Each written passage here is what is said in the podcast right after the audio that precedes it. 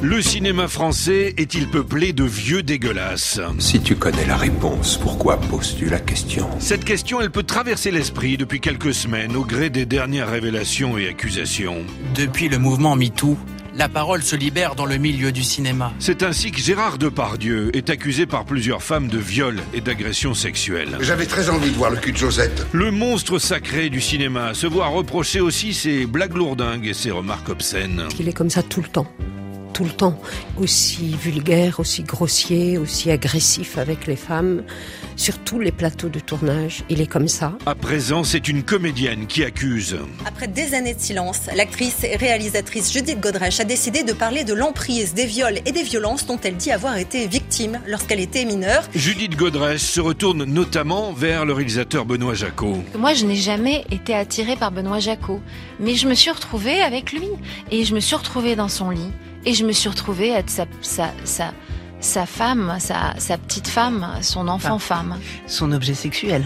Voilà. Elle avait 15 ans, il en avait 40. Leur relation va durer 6 ans et monsieur en était très fier. Le fait est que, d'une certaine façon, faire du cinéma est une sorte de couverture pour, pour des mœurs de ce type-là.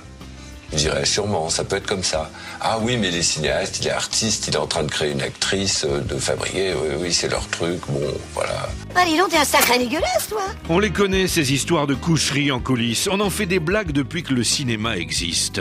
On m'avait dit pour être comédien ou comédienne, c'est pas dur, il y a qu'à coucher avec le metteur en scène. Eh bien, franchement, j'ai tout essayé, il y en a quand même qui volent, mais.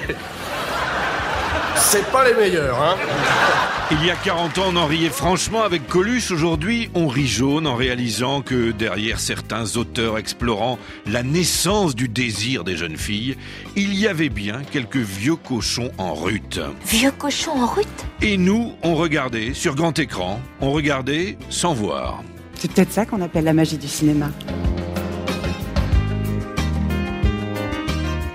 À Saligo, il est 6h16. Le film a commencé depuis 15 secondes et déjà elle est à poil. Mais, mais c'est complètement passé dans les mœurs. Toutes les comédiennes se déshabillent maintenant.